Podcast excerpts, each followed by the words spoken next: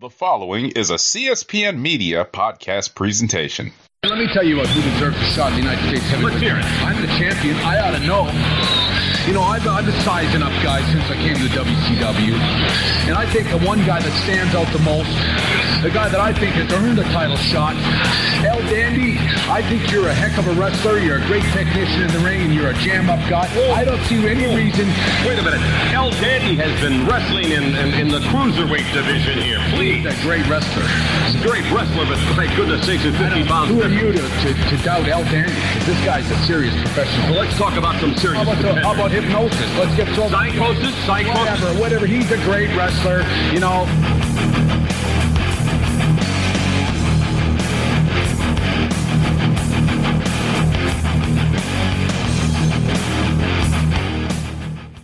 Hello and welcome to the Rawcast. I'm your host, Don DeLarente, and I'm joined by my co-host, Mr. Mo to the underscore Reese. Mo, I hope you had a very Merry Christmas. I hope that it was filled with cheer and lots of eggnog or whatever it is you like to drink. A man of your sophistication, probably some scotch or some good bourbon. But I hope everything was well with you, man. Oh, Christmas was cool. There wasn't no scotch, no bourbon or nothing like that. I had Jack Daniels got these Tennessee honey in a can. So it's like a combination of whiskey, honey, and lemonade. Pretty good.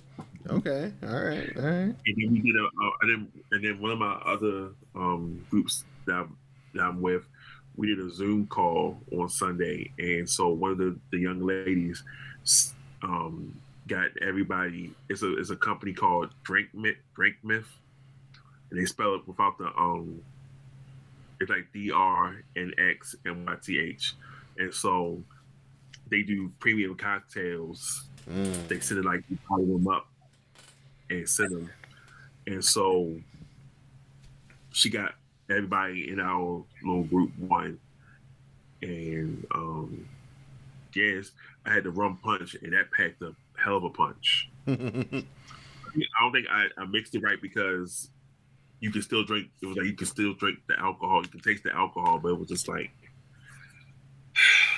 it was just there. But it was pretty good. But like I said, it was a pretty good. It was like a little Zoom call, and then I had one earlier today with some other friends. So, you know, folks getting over after holidays, talking, having a good time. That's good. You got any big plans for New Year's Eve?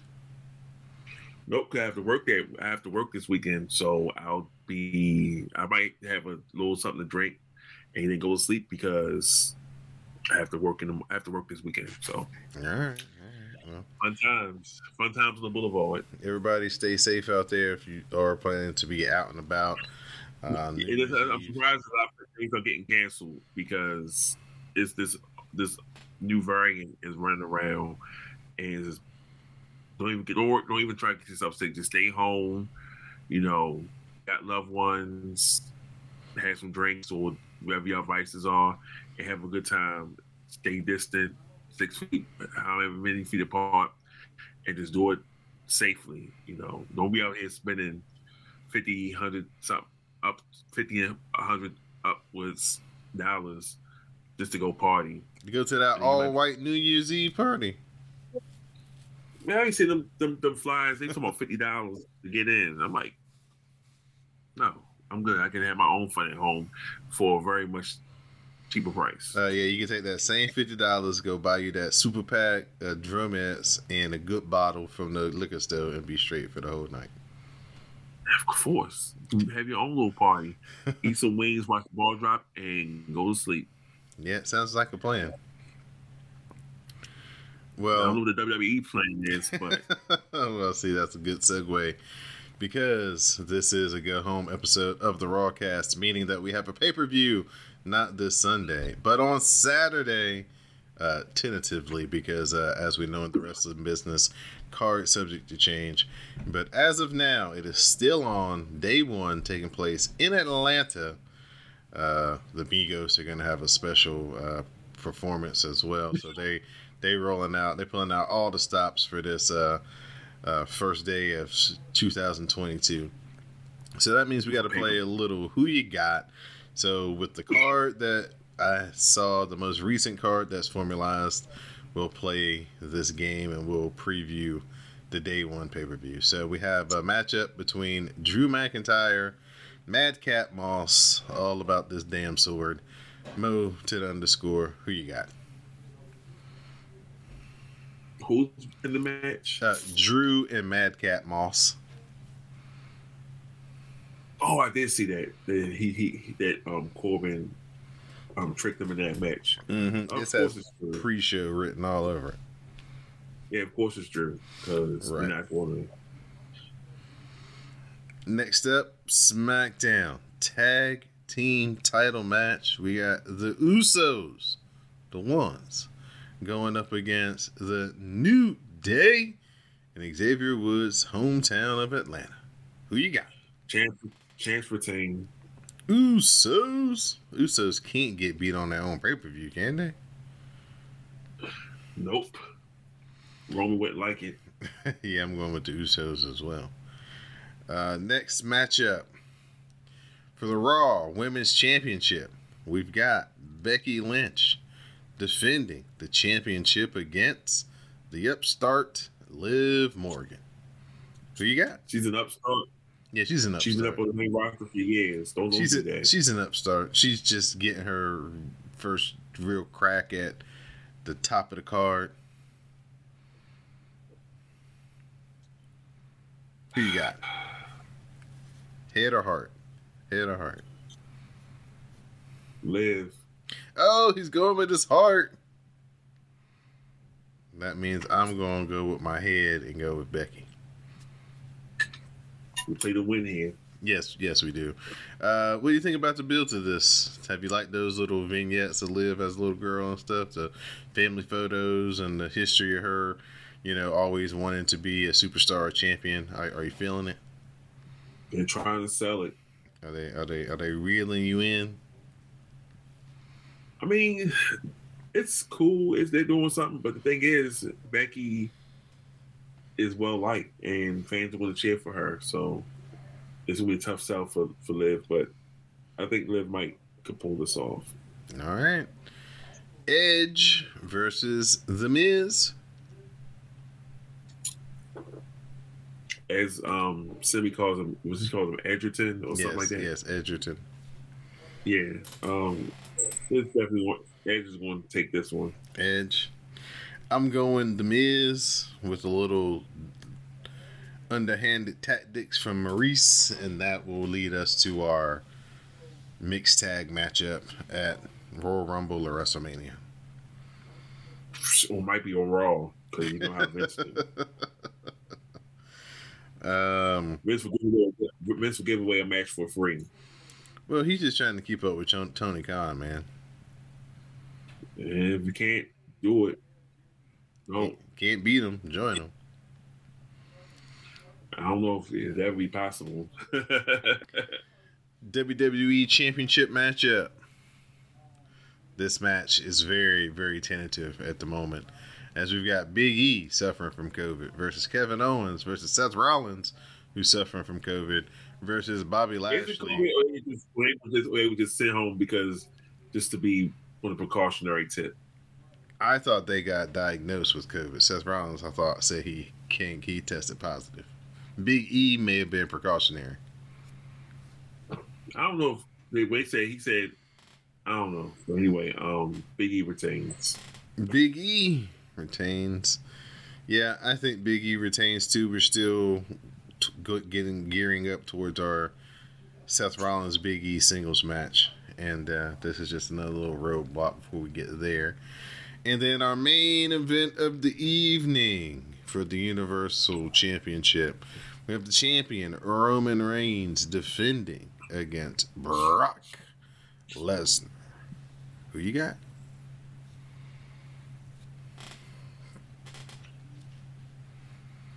This could get spicy. This was a tough one. Mm-hmm. Because it's a lot of moving parts going on right now. too many moving parts. Do you think? I asked you this question after you answered this, so we finish this preview. I'll stick with Roman. Roman, champ retains. I'm going to go the same thing. I'm going to go champ retains as well. I don't see anything major happening at this pay-per-view as far as title changes go. I think it's just a little show to try to just cash in on the, you know, wrestling fever that's going to be around the first of the year with Wrestle Kingdom and all that stuff. So. Oh, yeah, Wrestle Kingdom is coming. Oh, man, it's going to be a lot. Yeah, it's going to be, 3-4 nights. Because I think they're doing New Year's Dash in the Tokyo Dome, too. So, my question that I want to ask you is, with everything that we'll eventually talk about in the Mo Meltzer news segment, I'm sure, do you think that the Thunderdome is going to make a return? Possibly? It's quite possible. It's quite possible. If you know, city starts saying we have to shut down and we can't have, you know, the live sport events, then the dome will return. Now, see, this is where I thought AEW was very smart by making that deal with Universal Studios, because now they got two places that they can go. They can go to Universal Studios and they can go to Daily's place if they do have to go back into a situation where they have to have a controlled environment for these shows, for this TV to happen. I always thought that would have been something that WWE could have done to make, like, the one place. Like, remember when they used to have Raw in the Manhattan Center? Back in the day when Raw first started, and it was like the only place Raw went, and it made it like the venue for Raw. And it was like, man, I want to go see Monday Night Raw. That looks like it's so cool. It's in the same building every week, you know.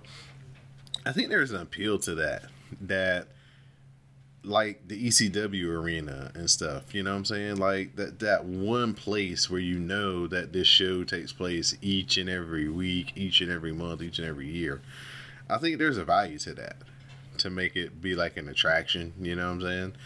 And it's cool to tour and do all that stuff in front of, you know what I'm saying, the different folks and the different venues each and every week. But, I mean, that's what the house shows are for. I think that if they have to go back to it, they should consider just doing all their TV from one static location. Because I enjoyed the Thunderdome, to be honest with you. Yeah. It showed that they had to think on their feet. Mm-hmm. Very much so. Very much so. Gave some of the weaker talkers, gave them a chance to, you know, do their promos and not have people interrupt them and kind of, you know, give them a chance to be heard and find their voice as well. So there's a lot of advantages, I thought, to the Thunderdome, but hopefully we won't have to go back to that situation in the near future when it comes to WWE. The hashtag for Saturday night, We The Ones Cast, and the being like DA, We The Ones Cast. So use that hashtag on Saturday night. Share your commentary with color on the day one pay-per-view from Atlanta. I'm pretty sure the part of the show that's going to get the most talk about and most run is going to be the performance of the Migos. How are they going to pull this off? Because, you know, concerts and wrestling don't really mix like that. It doesn't. Well, except for when Jackie Day sang it to these arms wet, it worked. But that really wasn't a concert. That was more like, instead of "Here Comes the Bride," here comes, you know, "Let's just play, Let's Get Married." Instead. I mean, it's still iconic. Jeff Hardy still was getting his. That was the moment right there. That was the moment when black people fully just took Jeff Hardy in with both arms and was like, "He's ours." Also, I mean, concerts do work because there was a SmackDown from like over 10 years ago. Ozzy Osbourne performed when they were setting up. This is when they was taping SmackDown on Tuesdays, and then doing the ECW tapings afterwards. He came out there and performed a couple songs in the middle of them setting up the ring and everything. So, you know, it works. Okay, well, we'll definitely have to see how it's going to work this Saturday night with the Migos. Maybe they'll have Randy Orton come out and join them on stage or something. I don't know. Speaking... Please, because if that's the case, then here comes the Riddle be out there talking about Randy and my best friend Migos. And I just want to take Offset and send them one good time, and I'll just be happy. Let's go, man. Let's go. So we start with Monday Night Raw. Here's our recap. Here comes RK Bro for a promo. Riddle's in a party hat. He's talking about how the team had a good year, but Randy Orton won't read a Christmas card. Orton wants to beat Otis right now to make sure he has a good new year, but Riddle wants to look forward to the future. Next year could see them patent Brogert. Last week, Riddle was thinking about the future and thought he turned into a viper, but Orton doesn't want to hear about it. Instead, he asked to see a clip from last week, which has Riddle wondering what Orton means by production truck. Anyway, Otis might be non-RKO-able, so here's the Alpha Academy to come out to discuss this. Chad Gable brags about his recent master's degree and doesn't like being booed. Riddle tells him to be quiet because Riddle considers himself a man of higher education. That has Orton pleased, as does Riddle wanting to face Gable right now. So Chad Gable versus Matt Riddle. The ankle lock goes on, but Riddle is out in a hurry with a jumping knee to the face. The floating bro finishes off Chad Gable. God. Good exhibition. Well, it was a cool match. I'll say that. That's all you got? It sounds like you had a lot more. You were disgruntled. No, it was a cool match. I said myself in the live tweet yesterday, so you know we really talk about that. I mean, they had these matches because you know they have to have these two-night matches for them to wrestle. They wrestling this weekend, so did we even say Randy and we can do that afterwards. Yeah, so Otis took on Randy. I left a match off. Oh yeah, yeah. I did. Street Profits. We reveal that. Okay, Otis versus Randy Orton. The hanging DDT plants Otis, but a third RKO attempt is countered into a World's Strongest Slam. The Vader Bomb misses, though, and the RKO connects, and Randy Orton beats Otis. He put him through the ringer. Yeah, they made Otis look very, very, very, very strong the past 2 weeks, and I can appreciate that. It's been about time. Yeah. Since they made him shave off all his hair and put on that awful singlet. He's not being goofy no more, so... Next up is Docket. Post-match, Riddle wants to give Orton his present. We get the big hug with Orton teasing the RKO. Riddle is thrilled, celebrates as Orton leaves. Like I said, that's the equivalent of a Marvel end credit scene. He was ready. He thought he was really gonna get it. He was like, yeah, but once that either he gonna get RKO or Riddle's gonna turn on him. RKO. Riddle will be like, it's about damn time. It would be something if it was a Riddle. That would be the wild card, because we almost expect Randy to turn on him, but if Riddle turns on him, then that'd be something different, and that'd be something that a lot of folks wouldn't have seen coming.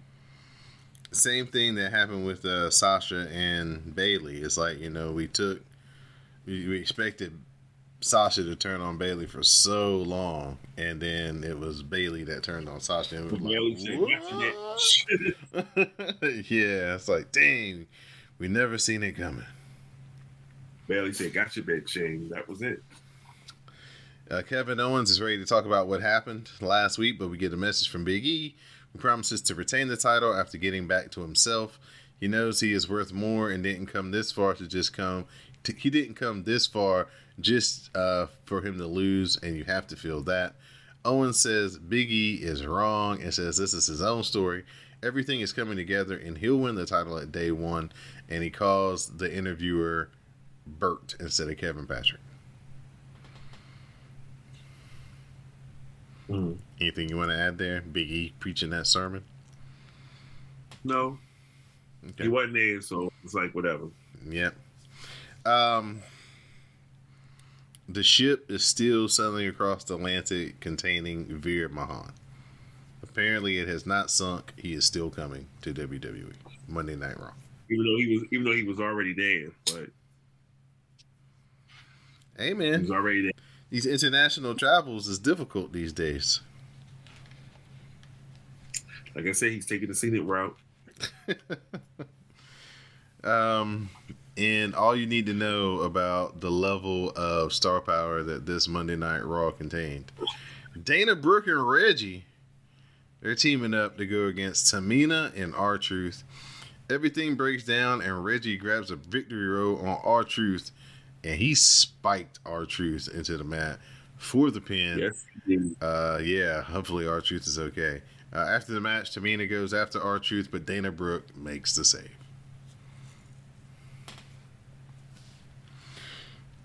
Fashion cast. What the hell was Reggie wearing? We do not know. I think Vince probably told him, you know, wear this, and Reggie probably was too scared to say no, so he just said, okay. People have got to tell Vince McMahon no when he makes... He wasn't flipping like he normally does, so...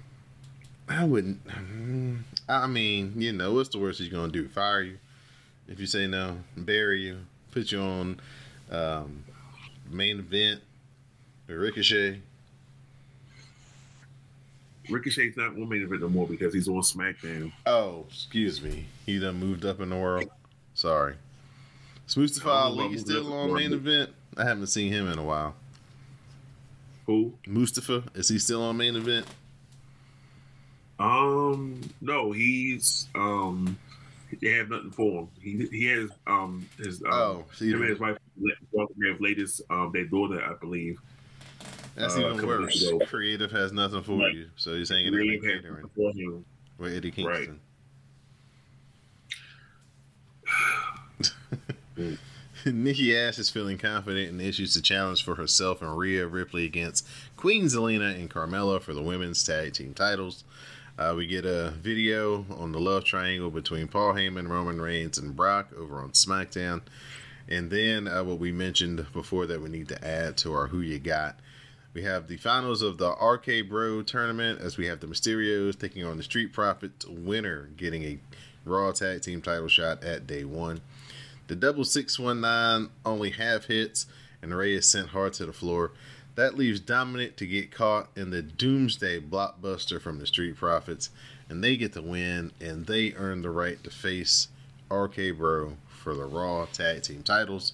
So at this point, Mr. Mo to the underscore Reese, who you got, Street Profits or RK Bro?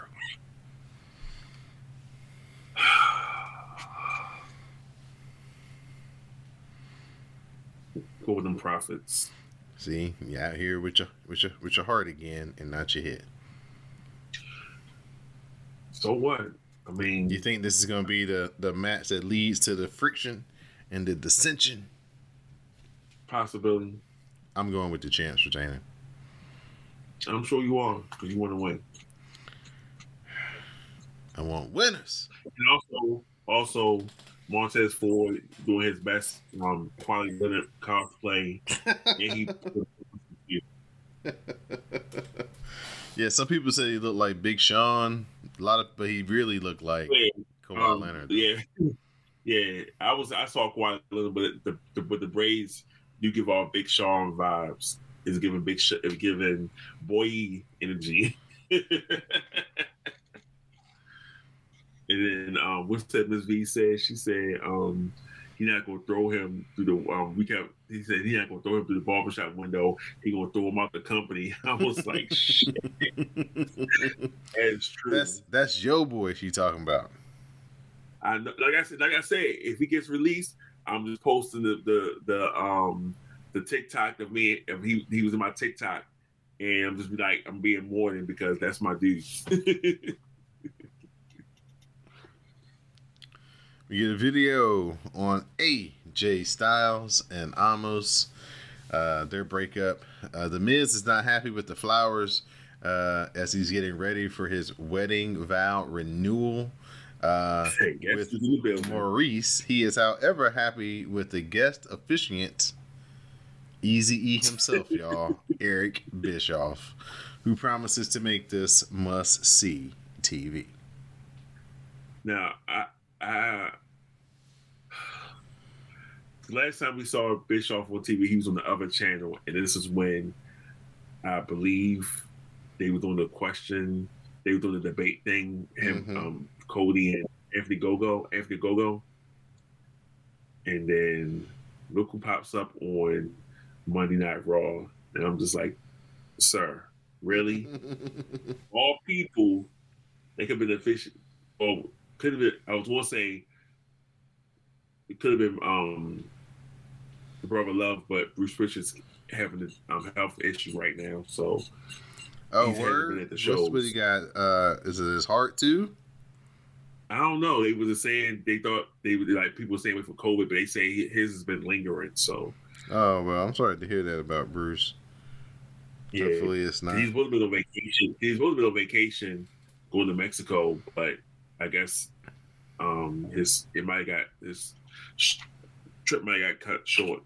But he hasn't been at the show, so we'll hear something eventually. Right. Yeah. But I was just like Eric Bischoff throwing off. I was just like, this is funny. Here's AJ Styles for a promo, and he wants to know where Omos is. He has been around for 20 years, and he's seen them come and go. But NXT's Grayson Waller's in the front row, and he's mocking AJ Styles. AJ has him get in the ring where Waller says Mondays feel right. Maybe he can take AJ's spot when Omos is done with him. AJ says, let's get this over with because Waller isn't a star. But here come Commander Aziz and Apollo Crews. Since Omos isn't here tonight, AJ can fight Crews' giant instead. This was served no purpose. You having Waller in the ring and nothing, and AJ someone introduced him to the WWE universe and nothing. Like, what was the purpose of having him on the show? Made him look very insignificant for sure. It made Grayson Waller look very insignificant. It did. And I was like, you're doing this for what? Because somebody said, yeah, promote NXT. And I'm like, again, what? You already ripped it away from us, the things that we know and love. You would never do this with any of the people that we cared about from the old NXT. You never have them come and crash Raw or SmackDown in this manner. So... now that they be holding down on their own. They wouldn't have to worry about promoting him. And now this 2.0 shit. Yeah. That's why I don't watch it. I haven't watched it in a couple of weeks. You gotta at least watch New Year's Evil next week though. So you can see the crowning of the new champion. Who? Like my Steiner impression. Carmella accepts the women's tag team title shot. She accepts the match from Rhea Ripley and Nikki A.S.H. because that means Nikki A.S.H. will have to be involved at some point. Nikki is almost second best or almost a good tag team partner, but Carmella and Zelina aren't almost going to retain their titles. Nothing to add? Okay. AJ Styles versus Apollo Crews. Crews hits a Death Valley driver to knock Styles silly for a 2 count. The superplex is broken up. They go into a pinfall reversal sequence that leads into AJ Styles hitting the Styles Clash to get the win over Apollo Crews. After the match, Commander Aziz goes after AJ Styles as well, but he gets taken down by AJ. Apollo Crews. That match is supposed to happen tonight. Huh? Apparently, what's the boy name? AJ and supposed to happen tonight. It happened on Monday night. Oh, right. Almost after Yeah, they said almost home or almost flew home, right? Yeah, they said he was sent home. Yeah. So, well, we'll talk about it here in the Mo Meltzer segment coming up, but it's been a difficult couple of days for the Fed, as Anwar Starling likes to call them. Seth Rollins, he's at home in a purple suit. He says Kevin Owens can take credit for last week, but Rollins will take the title at day one. So here's Kevin Owens for an in-ring promo. Kevin Owens talks about what a great time he has been having lately, from an amazing Christmas with his family to beating Edge at Madison Square Garden in the main event. He says he won. Don't bother looking it up. Take his word for it. He says he's the only member of the four-way match here tonight, and that gives him a huge advantage. Owens loves watching Big E and Bobby Lashley fight while he and Seth Rollins are like this. He'll win the title on Saturday, but here's MVP to interrupt. MVP is looking forward to Bobby Lashley setting Owens up at day one because Lashley has a message for Owens. MVP reads from his phone, but Owens doesn't think Lashley actually wrote it. Owens tells him to text Lashley that he's going to win, but MVP insults Kevin Owens' mom. Owens says, "My mother says I'm special." So here comes Cedric and Shelton out, and they come beside MVP. MVP doesn't know why they're here. They know Lashley can't win on his own, so they're here to help take Owens out. Owens says, "Let's get this over with," so they can text Lashley about reforming the Hurt Business. So that leads us into Kevin Owens versus Cedric Alexander. They head outside with Owens being sent into the barricade, setting up a springboard downward spiral for a 2 count back inside. Owens shrugs that off and hits the pop-up powerbomb, setting up the stunner to get the win over Cedric Alexander. After the match, Shelton Benjamin tries to go after Kevin Owens, but he catches a stunner as well. Yep.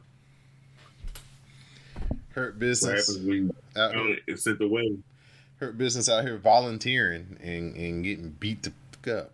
It's not cool. So happy we thought you could have your boy back, but y'all get your ass kicked too.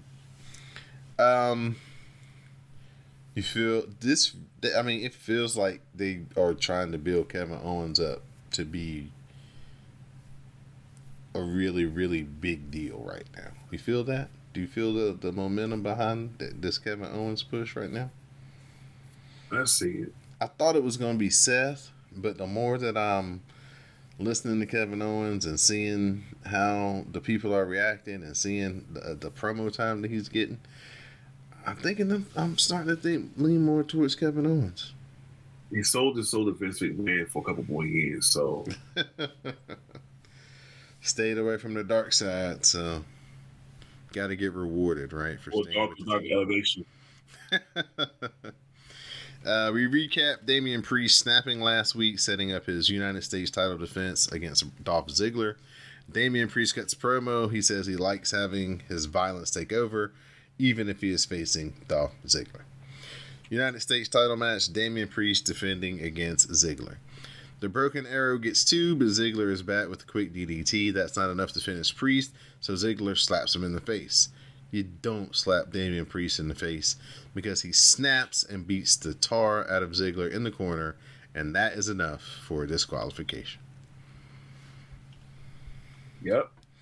So basically, Damian Priest is Bill Bixby. Pretty much. You wouldn't like me when I'm angry. Nope. So it's time for Miz and Maurice to renew their wedding vows with Eric Bischoff officiating. Miz comes to the ring and does his best titles to O'Neal as he trips his way up the steps. Maurice comes out in the wedding dress, and they are both looking happy. As happy as the Miz can be in a place like Detroit, though. Maurice praises Miz for being a great father and husband before asking if he will continue being her husband. Miz is like, "Should I?" Of course he will, and then recites his vows in French, or at least he tries because he needs help from Maurice, and he slips into a little Spanish. Maurice tells him to just do it in English, so he praises her again, including their fireworks-inducing lovemaking. She will continue to be his wife, too, so Bischoff goes to wrap it up, and he says, "We know how this is going to end, though," and here comes Edge to interrupt. Edge talks about how he was getting sick listening to those vows and can't wait to crush Miz at day one. Miz calls it true love with Maurice and kisses her, so Edge tells them to get a room. Edge promises to embarrass Miz on Saturday, but then starts looking around. Miz isn't sure what is going on, but Edge is just messing with them. Hold on, though. They did want this to be a white wedding, right? And we get the Brood music, and there's the Black Bloodbath to end the show. The end. Yep. So there you go.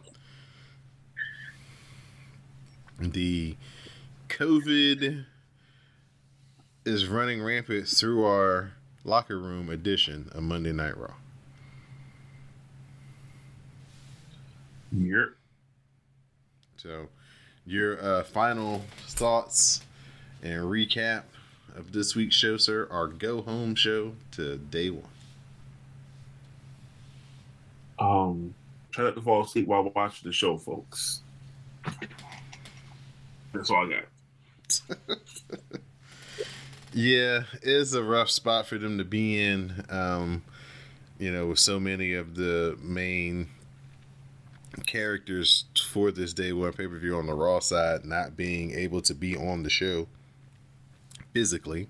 They did the best they could with interviews and promos from remote locations to at least, have them have a presence, but definitely not the same as the live interaction amongst the four men in the main event for sure.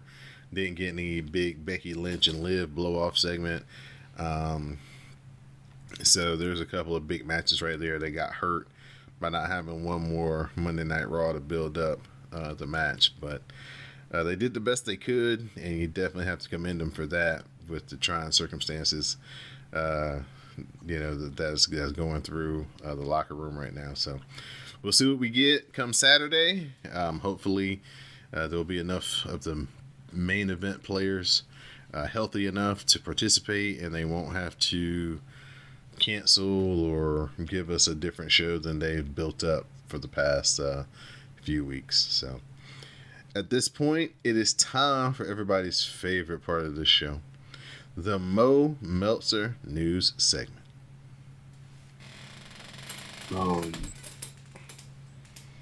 Things happen. It's the DD Jonet version. Yeah, it's the DD Jonet version. Like I said, folks hit by COVID. A lot of people got sent. A lot of wrestlers got sent home from the WWE Live tour. I think they picked up some more tapings, or some more live shows. And then they come to Baltimore. I want to say tomorrow. No, I'm not going because fuck that.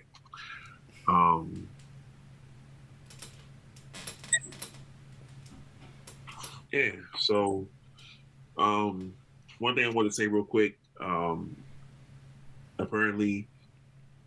Sonny Kiss and Joey Janela had a banger of a no DQ match on Dark Elevation, and this is why I'm saying, Tony Khan, why the fuck you didn't put this on the main show?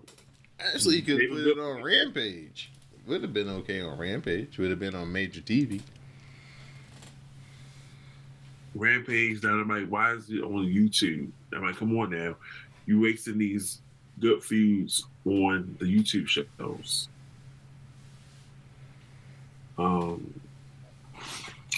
As I said earlier, Bruce Pritchard is dealing with a health issue. He was one of the several top executives that missed this week's Raw, including Vince McMahon. They say there's no rules specifics, but he was sick a few weeks back and he missed some shows. And they said the shows wasn't the typical Bruce Pritchard run show, so Bruce Pritchard vibes late. So hopefully all is well with him and he's back headed. Wow. So I ain't gonna talk about that. I'll leave that for you and Semi. You may want to though, because I don't know if I have it on my radar yet. So bring it up to me, and I'll bring it up to her. Oh, so basically, Riddle is going to be on New Year's Evil. Oh yeah, Kevin Walter. Yeah. They set that up tonight. So here's another thing. So you always see that the vignette saying Veer Mahan is coming to Monday Night Raw. They have no plans for him. He's traveling by steam locomotive. They have no plans for him. They said before the WWE had no significant plans in place for Veer Mahan when they began airing his vignettes for the official Raw re-debut back in October. So we just gonna keep telling the people you're coming until we figure out what the hell we're gonna do with it. And so far, he's had wins on main event that show that you won't watch over Cedric Alexander, John Morrison, and T-Bar. Yeah, that's the same way I feel about Dark Elevation. Sorry, no, they putting on some really good stuff over there. It don't come on my regularly scheduled television right here. So sorry. Yeah, I don't have time to be so. I'm barely making it through all the wrestling we got going on a weekly basis as is, let alone trying to search out some more. That's not New Japan. Mm-mm. Sorry. Right. Can't do it. Goldberg reveals he needs shoulder surgery. Oh, really? Yep. Maybe it'll keep him from wrestling next year. He's on Pat McAfee's show, and he said that he revealed he needed surgery on his shoulder. But he's not going to get it done. He's going to wait until his career is done. No, so that means he's going to get one more match. Damn. Well, I think he still has probably 1 year left on his contract. Shit. I was hoping we wouldn't have to deal with Goldberg in the summer, leading into the October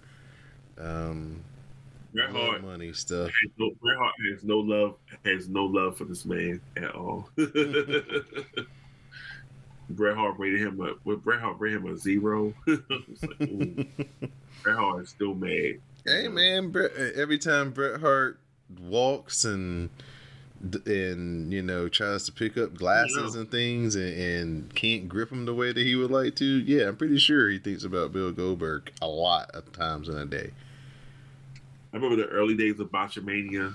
They used to show shoot interviews with the wrestlers, and the wrestlers was basically who wrestled Goldberg was saying how dangerous he was in the ring, and they would say go back and look at the match, and you would see he would do a move on them, and I think it was LaParca, the original LaParca.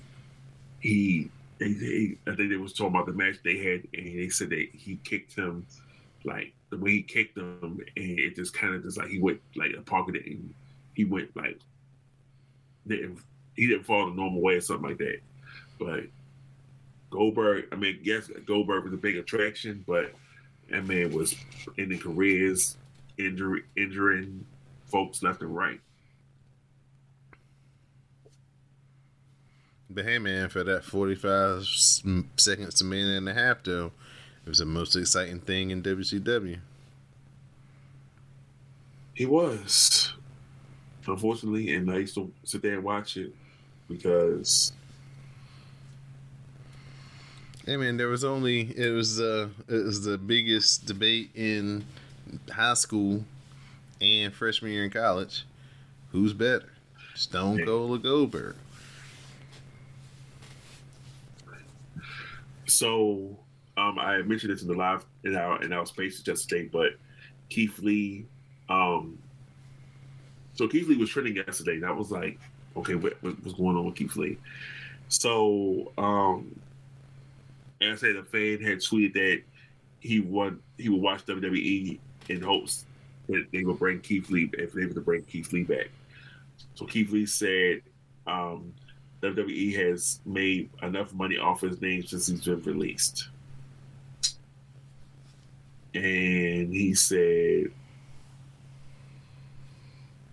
you should probably stop that then.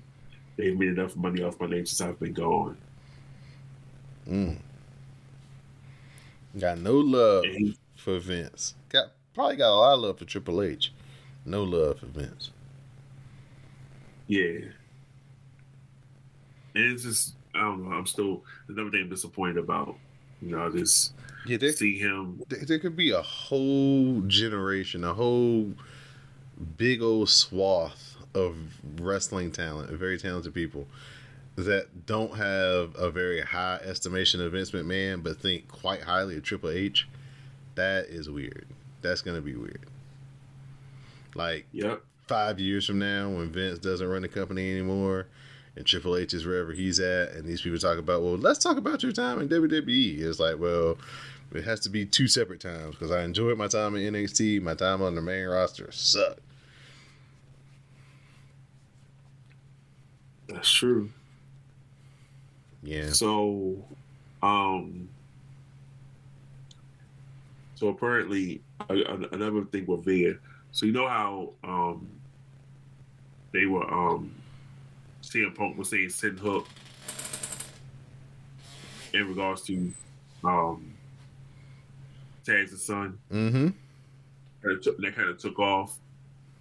So I guess on Twitter, the WWE's used send Veer in a way of trolling or whatever. Taz thought it was funny, but I'm like, it doesn't make you that cool if you do it second. You know what I'm saying? Yeah. Like, okay, they got you. Cool. Don't try to like come back and be second and make up your own thing because it never looks as cool. Right.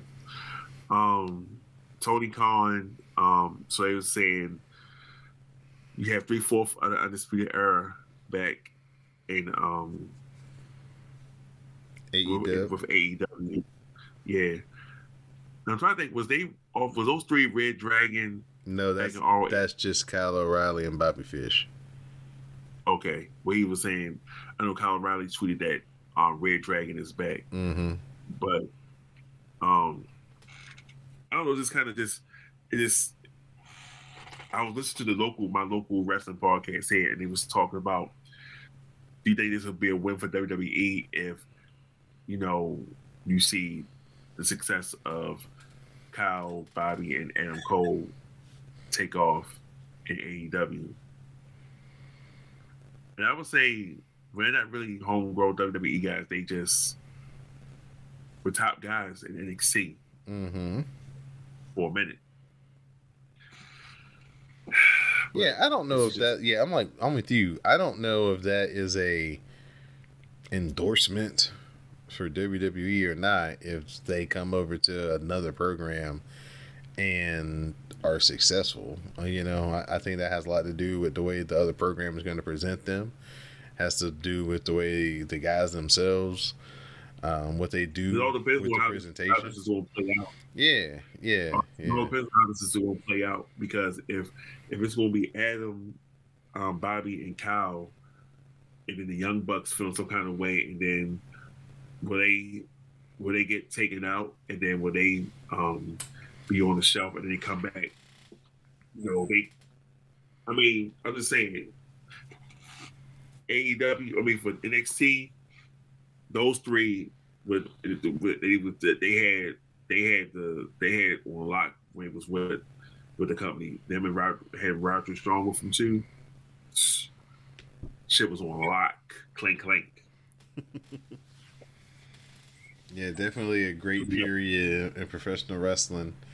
It'll be considered, I think, when you go back and you look back at it, the black and gold era in NXT, starting with that Arrival pay-per-view where Kevin Owens powerbombed Sami Zayn on the side of the mat after he won the title.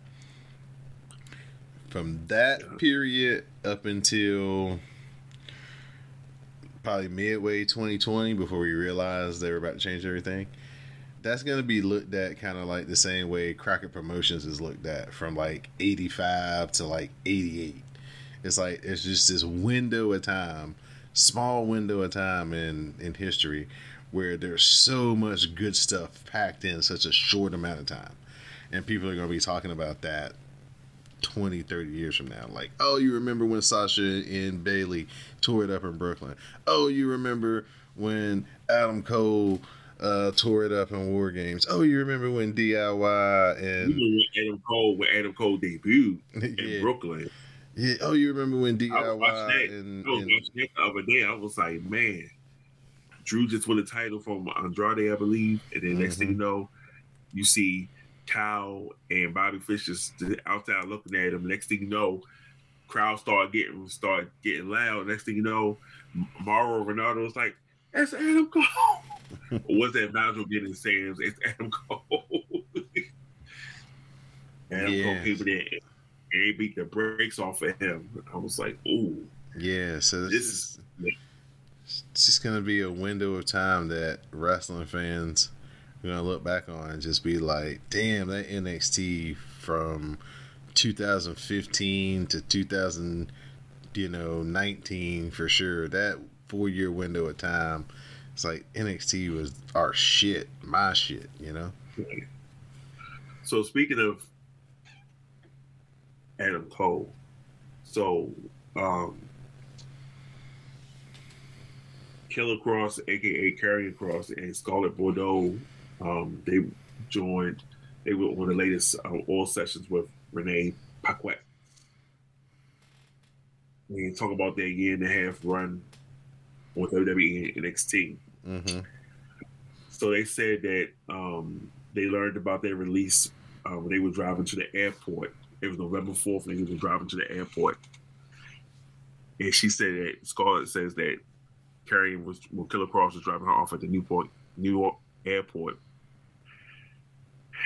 and she was like, we just got the phone call. She said, I just remember being, are you fucking serious? Are you serious? And it was funny. He got the call 5 minutes after. The first thing he looks over and says, thank God. Thank God it's just not just you, it's the both of us at least. So, yeah. I thought they were gonna finally. Admit. So she said she wasn't. So she said the reason why she wasn't medically cleared. Mm. I thought they were gonna come to the revelation that yes, Adam Cole halted his whole run with one promo. I thought that's what you were gonna say. No, but that's what we all say.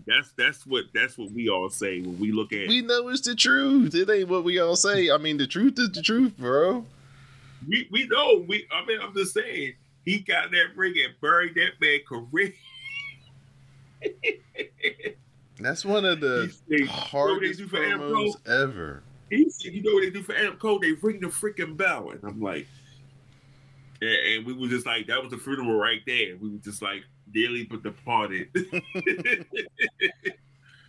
then he got caught up the Raw with the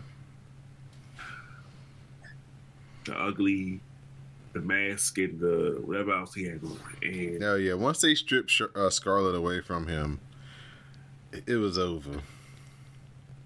It was over. It was definitely over. But yeah, that's still one of the hardest promos in the history of professional wrestling. It's like, damn. Yeah. You just ended a man's whole championship run, his credibility with a whole crowd and fan base and company with one promo. And neither one of y'all work for the company anymore. WWE is the weirdest place on earth. Well, one guy released, another one contract was up and he was not re-signing. Yeah, he was like, man, I'm out of this. He was like, Triple H, y'all done gave this man heart problems and y'all done took over the entity and he's like, nah, I see this writing on the wall. Y'all want me to allegedly be a manager for Keith Lee? Okay. You cut my hair? No. Because they changed his name too, because they can't be two Coles on the main roster. And I'm like, he don't even wrestle though. We can differentiate between Adam Cole and Michael Cole with our eyes closed. we can separate those two. But yeah, so that's what that was about. That's just but so we'll see where they end up next. Don't know. I'm just saying, like, somebody needs to start a new promotion and sign a lot of these guys and girls too, and just say, hey, we gonna start something new. I wanted to be Triple H, but they were saying about Rivera something else. They said Triple H is a company man. He's not going to leave. And I was like, he a fool if he don't. You can start a promotion, get the TV, and get the TV time, and, you know. A promotion ran by Shawn Michaels, Triple H, and Road Dogg, that would be off the chart.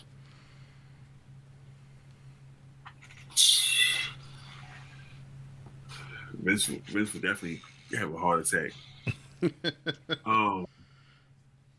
But one final thing.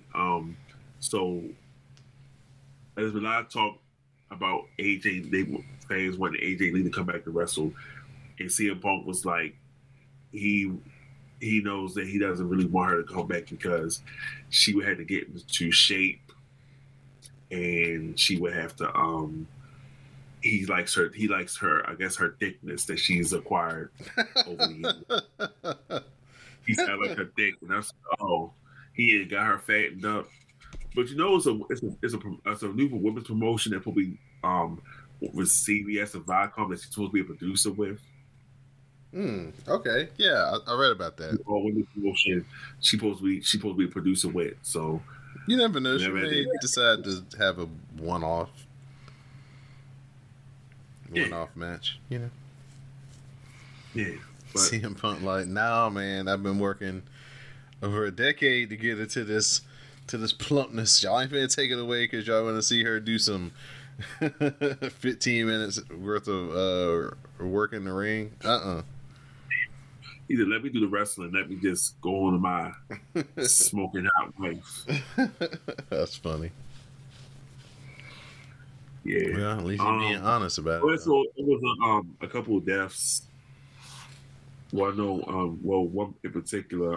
It was an indie wrestler. Let me see if I can find his name. I think he wrestled with GCW. We celebrated came to the 1 year anniversary of Brody Lee passing away this week. Yeah. That's you know, see a lot of people speak out. I think what you just said, that Dark Order can never go heel again because of Brody Lee passing away and everything. It'd probably be tough. Yeah, it'd be real tough, especially with them, with -1 parading around with them. It's hard for them to go heel, man. That's the reason why they switched them over and tried to had them running with Adam Page, because they realized it's like the people don't want to be these people. The indie wrestler I was talking about is Marcus Crane. He was 33. Oh, okay.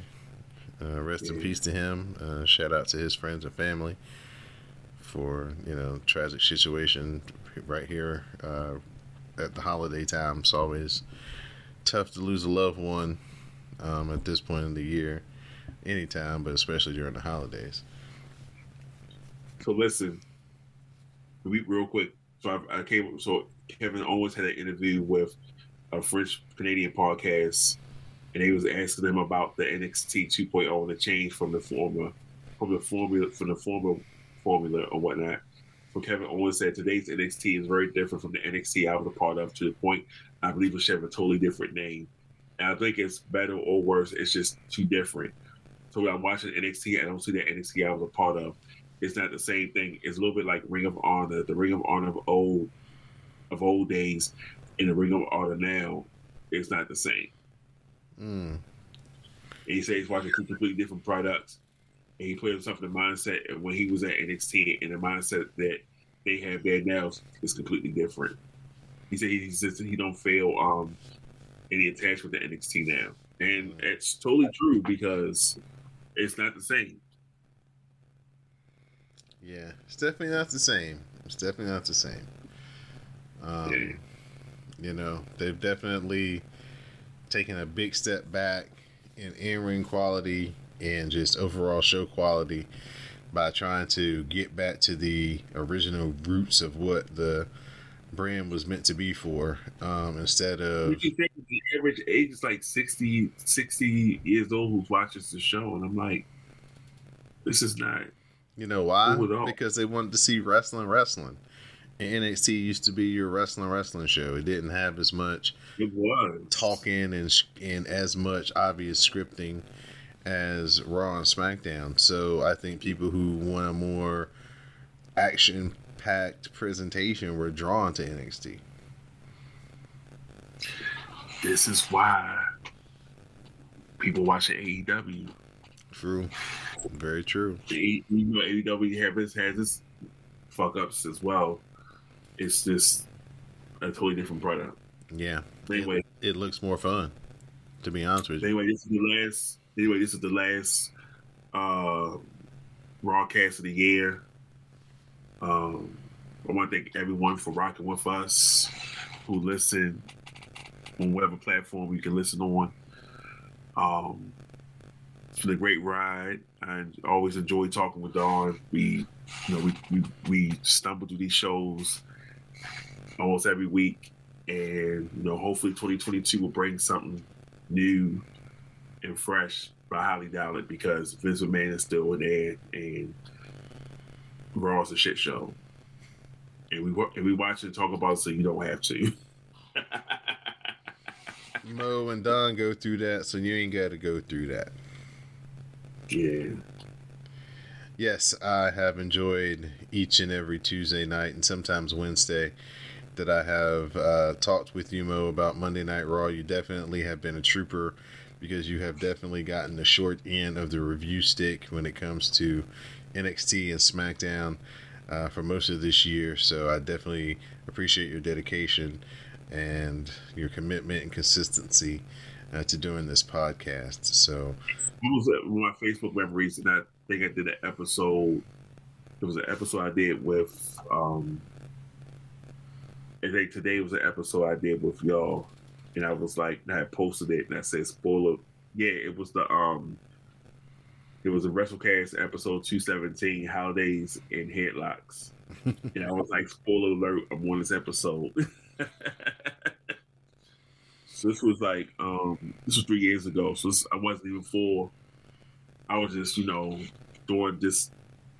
At this time, I was appearing more regularly.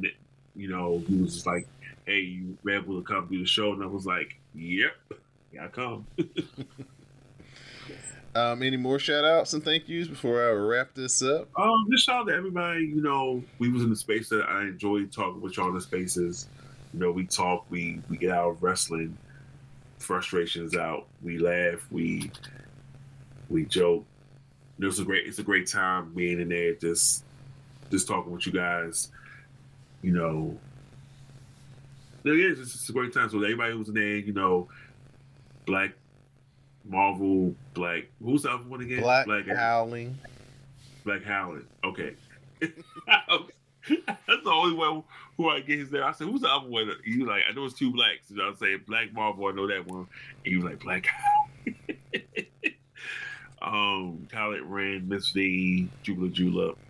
Shout out to her, Jula. Madame Lizette. We have to give Madame Lizette her props.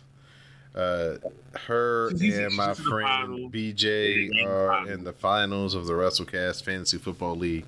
So from what 0-3 start to in the final game of I'm making fantasy league. So congratulations to her. Congratulations to BJ. They've got 2 weeks here, the last 2 weeks of the season, to find out who's going to be the first ever WrestleCast Fantasy Football League champion. Hey, I'm making 500. I'm trying to make it over 500. But yeah. Shout out to everybody. Anwar, Terry's boy, Jay, Simi, Mel, because Mel gets shutouts. Magnum Prime, Greg, Sam, hope we feel better, DD, who's looking very fine this holiday season. Yeah, anybody else who's down with us and the label staff and crew, shout out to you. Just the same thing Mo said. Just thank you to everybody who's listened to us in 2021. It's been a very trying year. Hopefully these podcasts reach you guys at a place and uplift your spirits and bring you a little bit of joy and bring a smile to your face for the few minutes of entertainment that we can provide each and every week. So we definitely appreciate everybody supporting us through the hashtags, through the spaces, through the Patreon page, patreon.com/CSPN. Clicking on CSPN.us, doing any type of shopping with our sponsors.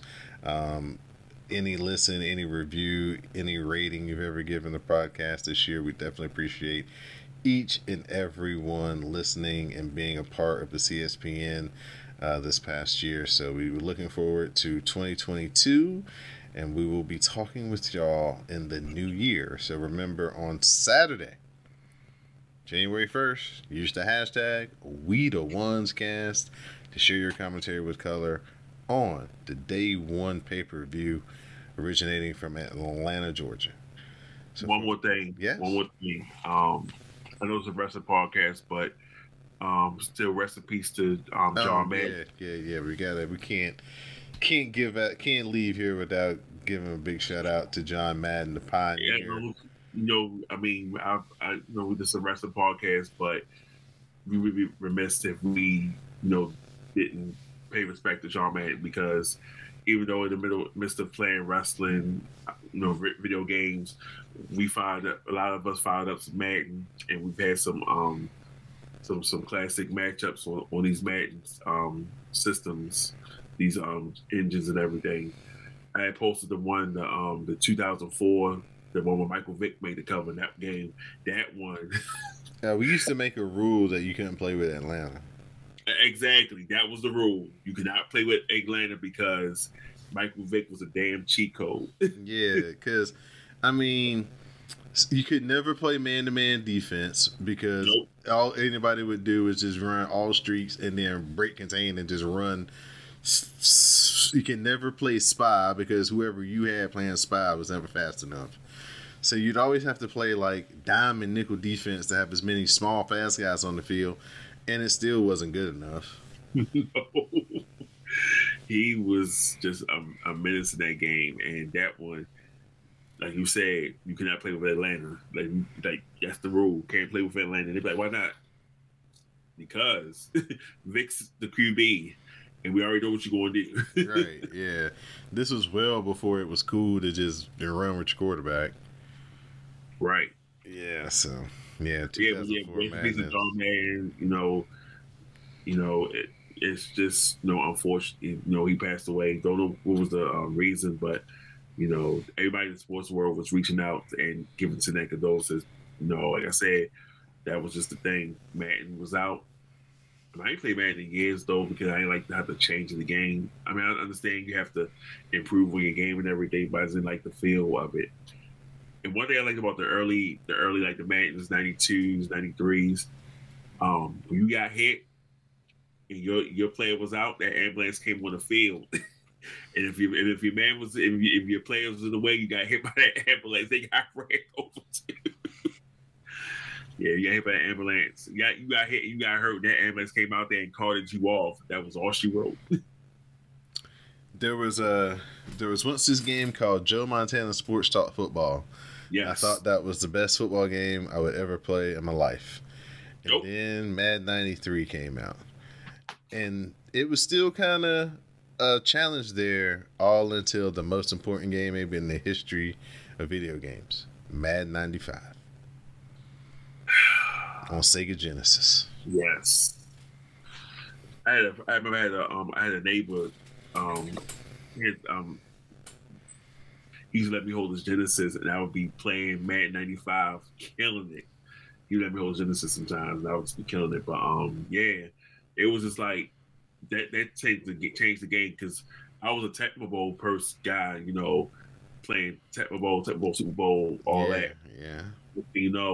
Madden came out, and it was just like one NES, I mean, on Super Nintendo and Sega Genesis, and that was all she wrote. There's only one game that's ever challenged the supremacy of Madden. That's NFL. NFL 2K, NFL 2K5 or what became. The 2K, they had the NFL. Yeah. And the old Game Day. The old ESPN Game Day engine. Yeah. What I loved about the Game Day and what I loved about 2K is that you could pick your defensive front and then you picked your coverage on defense. Yes. That was so much of a game changer because you could, you could mix and match your, so if they're running to the outside, you could slant your line and still run your blitzes. Whereas in Madden, you just kind of like, oh, my guys are going to stunt. I don't really want them to stunt, but I like this blitz, so I'm going to have to just do the stunt. Where you can have multiple NFL games, but then that Players Association got that license, and the next thing you know, EA Sports was the first year that Madden didn't sell like 1 million copies or something like that, and they was like, oh no, we can't be sharing the spotlight. Right. So they was like, we do this, we gotta you gotta no compete clause, and it kind of killed all the other games. Yeah. But R.I.P. to John Madden, man. I spent a lot of my youth learning the game of football, listening to John Madden. That's good. Kevin Pat Summerall. Yeah, man. RFK Stadium to watch Washington play Philly or the Giants, or having them play one of the other NFC teams that were good. San Francisco at the time, Chicago playoffs, and it was always John Madden and Pat Summerall. So yeah, a lot of good memories when it comes to John Madden. So RIP to him. It was John Madden and Al Michaels.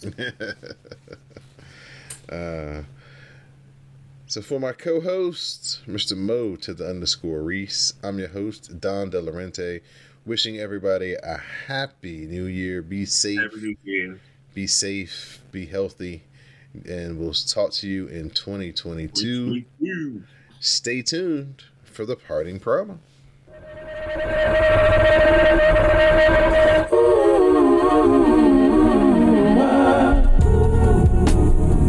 Ladies and gentlemen, please welcome my guest at this time, Kevin Owens. Kevin, thanks so much for taking the time to speak with me. Last week, you and Seth Rollins had a huge impact in the aftermath of your match with Bobby Lashley and the WWE Champion Big E. And it just so happens that we've just received a video message from the WWE Champion. Let's take a look. At WWE Day 1, I defend my WWE Championship against Seth Rollins, Bobby Lashley, and Kevin Owens. Now the whole world wants to know, will one of these men use my champion's disadvantage to their advantage and climb the WWE mountain like Sir Edmund Hillard? Now we spent the last couple months talking about these men and their motivations. But for me, to do what I do best, I had to get back to me. You see, this is about me and my story. This is about starting my life over at 23. This is about sleeping on a tiny studio apartment floor as I worked on my craft. This is about showing up to work every single week knowing that you are worth more. This is about getting to the very top of your industry, doing it the right way. This is about knowing that you didn't come this far to only come this far. This is about walking out of WWE Day 1 still. You are WWE Champion. And oh, you got to feel that, sucker.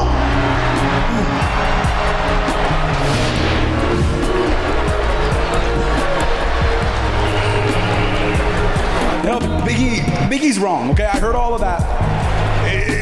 It's about his story. It's about him overcoming the odds. It's about him showing up for work every week. Oh, not this week, though. That's why he said it from his house. I'm here. I show up for work every week. It's about my story. And you know what my story is? Kevin, your name's Kevin. I don't like it. Pick another one. You have 1 week to think about it. It's about my story. The important Kevin story, and my story so far, everything, it's been all about my plan, my perfect plan, and everything has gone off without a hitch. I got into this WWE title match day one.